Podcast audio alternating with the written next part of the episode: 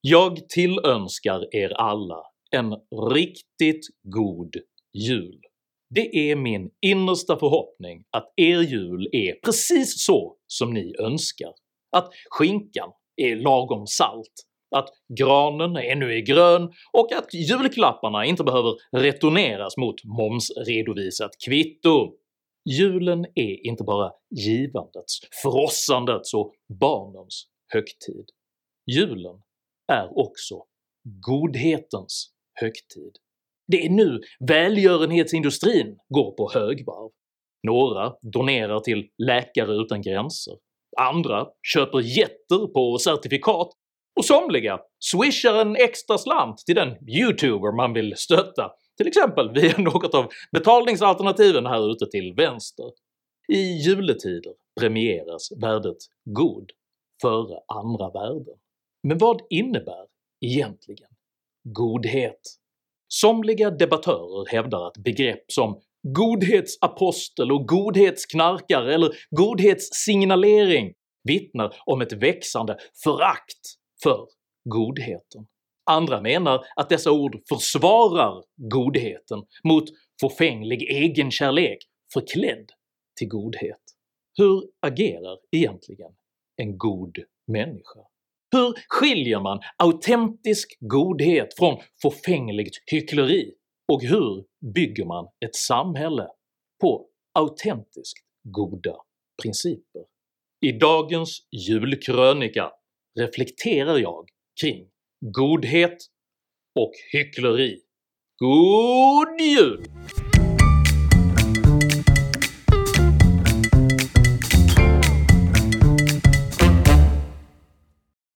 Mänsklighetens historia visar oss att godheten är stadd i oupphörlig tillväxt. Idén om godhet och kravet på godhet intar genom årtusendena en allt större plats i människornas föreställningsvärld och samhälle. Så skrev hedersdoktorn och författaren Willy Kyrklund i kortromanen “Om godhet” från 1982. Kyrklunds bok är dock ingen hyllning av mänsklighetens moraliska framåtskridande, för i nästa strof fastslår han även att denna godhet hade kunnat vara vilken som helst idé som inom någon grupp av människor uppfattas som god. Till exempel kodyrkan, Stalin, Coca-Cola, sexuell avhållsamhet, Hammarby, solbad, vinterbad, gyttjebad och dusch. En uppdaterad version av Kyrklunds underhållande och spretiga godhetslista skulle i dagens Sverige kunna innehålla flygskatt, skolstrejk, vindkraft, tiggeri, Timbuktu, klimatångest, bara bröst, niqab, stjärnfamiljer, råd om barnäktenskap och eh, gangsterrap. Trots sin syrliga raljans är Kyrklunds bärande tes både tydlig och sann. Vad som uppfattas som gott är ofta tämligen godtyckligt, samtidigt som detta godtyckliga kännande tenderar att väga tyngre än förnuftmässigt tänkande. Denna emotionellt förankrade godhet är i synnerhet avgörande inom politiken. Varenda diktator behöver nämligen ha ett parti som hyllar vederbörandes upphöjda godhet för att han ska kunna nå och behålla makten. För vem vill stötta en person som uppfattas som ond? Som en konsekvens av detta blir de förment goda allt fler medan de förnuftsdrivna blir allt färre. För även förnuft likställs med ondska i samma stund som förnuftet protesterar mot den godtyckliga godhetens hegemoni. Verklig godhet är som synes både svårfångad och svårdefinierad, men när vi möter den så vet vi ändå att den finns i form av kärlek, vänskap och förlåtelse. Trots dessa definitionsmässiga svårigheter är det nödvändigt att ändå försöka att definiera också det undflyende, helt enkelt därför att vi behöver vara överens om vad vi talar om när vi diskuterar kärlek, förlåtelse och godhet. En väg till fördjupad förståelse av godhetens svårgripbara väsen står att finna i konsten och jag vill därför nu delge er tre klassiska litterära perspektiv på godheten. Svårigheten att agera gott illustreras mycket väl av författaren Nick Hornbys karaktär David Grant i romanen “En god människa” från 2001. David, som försörjer sig på att skriva beska krönikor under signaturen “argast i Holloway” bestämmer sig en dag för att bli snäll, att bli bättre, att bli en god människa. Från att ha varit en cynisk och gnällig person förvandlas David över en natt till en veritabel solstråle som inget hellre vill än att skänka sitt eget överflöd till andra människor. Han skänker bort sina barns dator till kvinnocentret eftersom de misshandlade kvinnorna säkert behöver den bättre än vad hans egna bortskämda barn gör. Söndagssteken som svärföräldrarna skulle bjudas på, den ger David till hemlösa. Svärföräldrarna som är tämligen välmående mår säkert ändå bara bra av att skära ner lite på köttet. Men när David slutligen låter en uteliggare flytta in i ett av barnens rum, då får hans hustru Katie slutligen nog och lämnar honom. Det är lätt att känna sympati för Katie, trots Davids uppriktiga försök att vara en god människa. För i sin iver att manifestera sin nyfunna godhet missar David nämligen någonting väsentligt. Det faktum att han har ett större ansvar för de som står honom nära än vad han har för främlingar. Oaktat det kan vara mycket önskvärt att hjälpa främlingar så finns det goda skäl att först ta ansvar för sina närmaste. Och jag sätter lojaliteten till min egen hustru före lojaliteten till andra vuxna människor. Även den amerikanska omsorgsetikern Nell Noddings argumenterar för att individens första plikt är gentemot sina närstående, eftersom ett visst mått av egenintresse och partiskhet tycks vara nödvändigt för samhällsbärande sociala band som vänskap och kärlek. Genom att inte göra någon ansvarsmässig skillnad på olika människor blir David Grant således både en dålig far till sina barn och en dålig make till sin fru, för alla har behov av att ibland känna sig utvalda och speciellt älskade. Ta därför hand om dina barn, dina föräldrar, din partner och dina vänner. Få dem, särskilt så här i juletid, att känna sig exakt så älskade och betydelsefulla som de är. Detta är vad en människa som är god på riktigt gör. Först när du fullgjort denna plikt så kan du hänge dig åt att rädda resten av världen.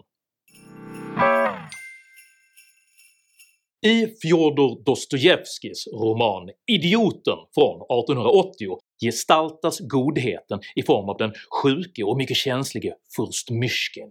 Mysjkin är oskuldsfull, tillitsfull och förlåtande och ständigt utsatt för hån och förakt från den omgivning som gett honom just öknamnet “idioten”. Både litteratur, filmer och sagor skildrar återkommande godhet i form av just naivitet eller ren idioti.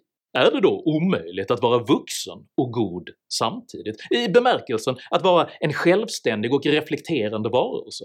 Eller upplever människan när hon blivit medveten om sig själv och sin omvärld att hon måste reducera sig själv till en känslostyrd idiot för att kunna vara god.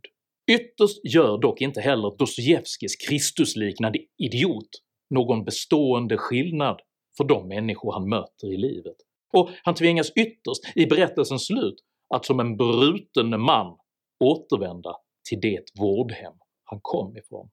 Kanske ställer godheten precis omvända krav, att dess förutsättning inte är naivitet och idioti utan eftertanke och reflektion.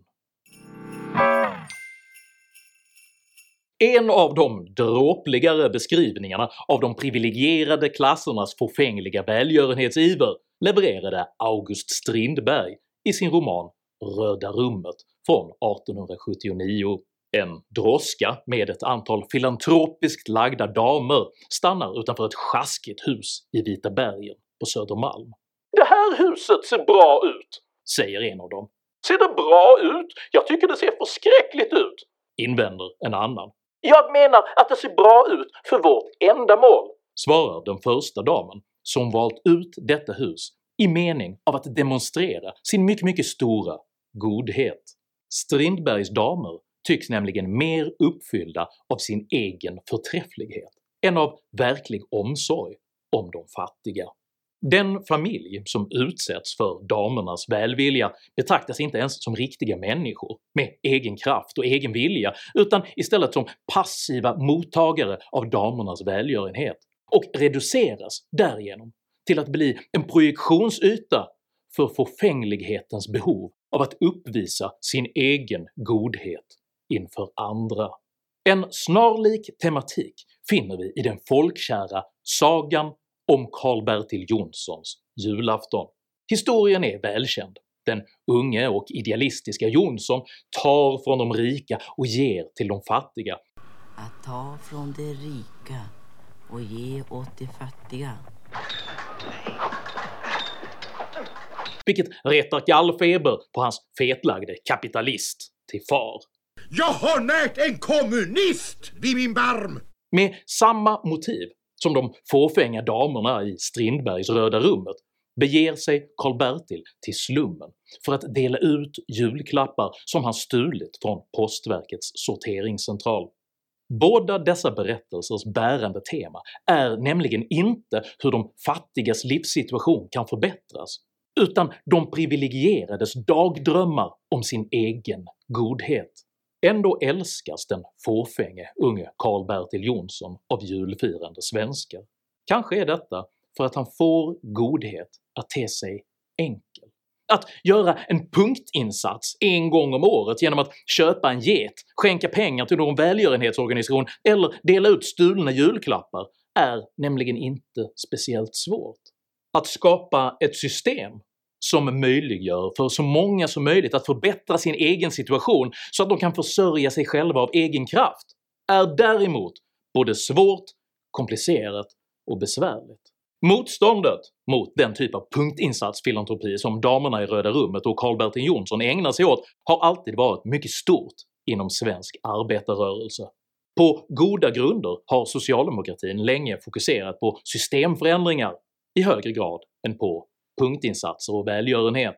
Trots detta har Sveriges samlade vänsterdebattörer länge slagits för sin rätt att få skänka pengar till de tiggande EU-migranter som just nu sitter och fryser utanför varje matbutik i vårt land. Dessa debattörer menar sig genom sådana punktinsatser alltså värna de fattiga och att det är ett uttryck för godhet att upprätthålla ett orättfärdigt och förtryckande fattigdomssystem. Samtidigt stämplar man alla avvikande åsikter som ondska, uttryck för människoförakt och godhetshat. Detta är en halmgubbe i paritet med Gävles julbock, för vad som upprör människor är inte godhet, utan hyckleri, skenhelighet, förment goda åsikter utan verklighetsförankring och påstått goda handlingar som i själva verket har negativa konsekvenser för alla inblandade.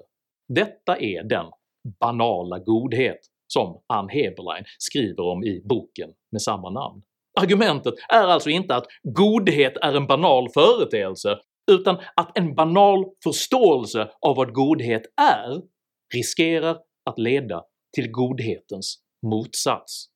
Det duger nämligen inte att bara känna, det krävs också tankemöda för att handla gott och för att vara god, vilket både Strindbergs damer, Dostojevskijs Furst Myshkin och Hornbys David Grant illustrerar. I samband med lanseringen av boken “Konsten att göra skillnad” från 2018 uttryckte läkaren och professorn Stefan Einhorn mycket, mycket stor oro över att en del debattörer på senare tid börjat ifrågasätta godheten, och över att några till och med talar om att det finns “godhetsknarkare”. Einhorn misstolkar det folkliga tillmälet “godhetsknarkare” som förakt av människor som vill göra mycket gott, när detta begrepp i själva verket uttrycker kritik av ett hyckleri som korrumperar verklig godhet. Det som frågasätts är alltså inte godhetens värde utan godhetens natur. För godhet präglas, som Kyrklund säger, av en emotionell godtycklighet som endast kan balanseras av förnuft. Godhet kräver nämligen mer än bara känsla. Godhet kräver mod, övertygelse och reflektion. Sociologerna Samuel och Pearl Olliner beskriver just denna förnuftets reflekterande godhet i sin studie “The Altruistic Personality – Rescuers of Jews in Nazi Europe”. Studien visar entydigt att de individer som faktiskt valde att riskera sina egna liv för att rädda främlingar undan koncentrationsläger inte alls var känslostyrda idealister som Röda Rummets damer eller sagans Karl-Bertil Jonsson. Istället finner de individer som noggrant tänkt igenom vilken sorts människa de vill vara, vilken sorts värld de vill leva i och vad som är rätt och fel. De finner människor med starka övertygelser om vad som är ont och vad som är gott, och som ställer höga krav på sig själva. Den gemensamma nämnaren är att dessa individer har tänkt efter istället för att låta sig förföras av emotionalismens fåfängliga godhetsbegrepp. Gör det du också. För som filosofen Hannah Arendt skriver “Det stora problemet är inte det fåtal människor som väljer ondskan, det stora problemet är alla de människor som inte väljer, de som är likgiltiga och därmed ger utrymme för ondskan att växa. Med dessa ord vill jag önska dig en riktigt god fortsättning på julen. Var snälla mot varandra och fundera över vem du vill vara och vilken värld du vill leva i. Förmågan till godhet ligger nämligen i dina egna händer och beror mindre på vad du känner än på vad du tänker. Tycker du att förnuft är en bättre utgångspunkt än känslor för den som vill göra gott i världen? I så fall tycker jag att du ska dela den här videon med dina vänner, och varför inte prenumerera på min YouTube-kanal när du ändå är i farten. Har du egna erfarenheter av hur godhet och hyckleri förväxlas på den fåfängliga emotionalismens altare? Dela i så fall gärna med dig av dina erfarenheter i kommentarsfältet här nedanför. Jag uppskattar all respektfull kommunikation. Kom dock ihåg att alltid vara artig även mot dina meningsmotståndare. Jag tolererar inte aggression, personpåhopp eller rasism i mina idédrivna kommentarsfält. Tack för att du som kommenterar respekterar detta. Jag heter Henrik Jönsson och jag försvarar förnuftets godhetstradition. Tack för mig och tack för att du har lyssnat.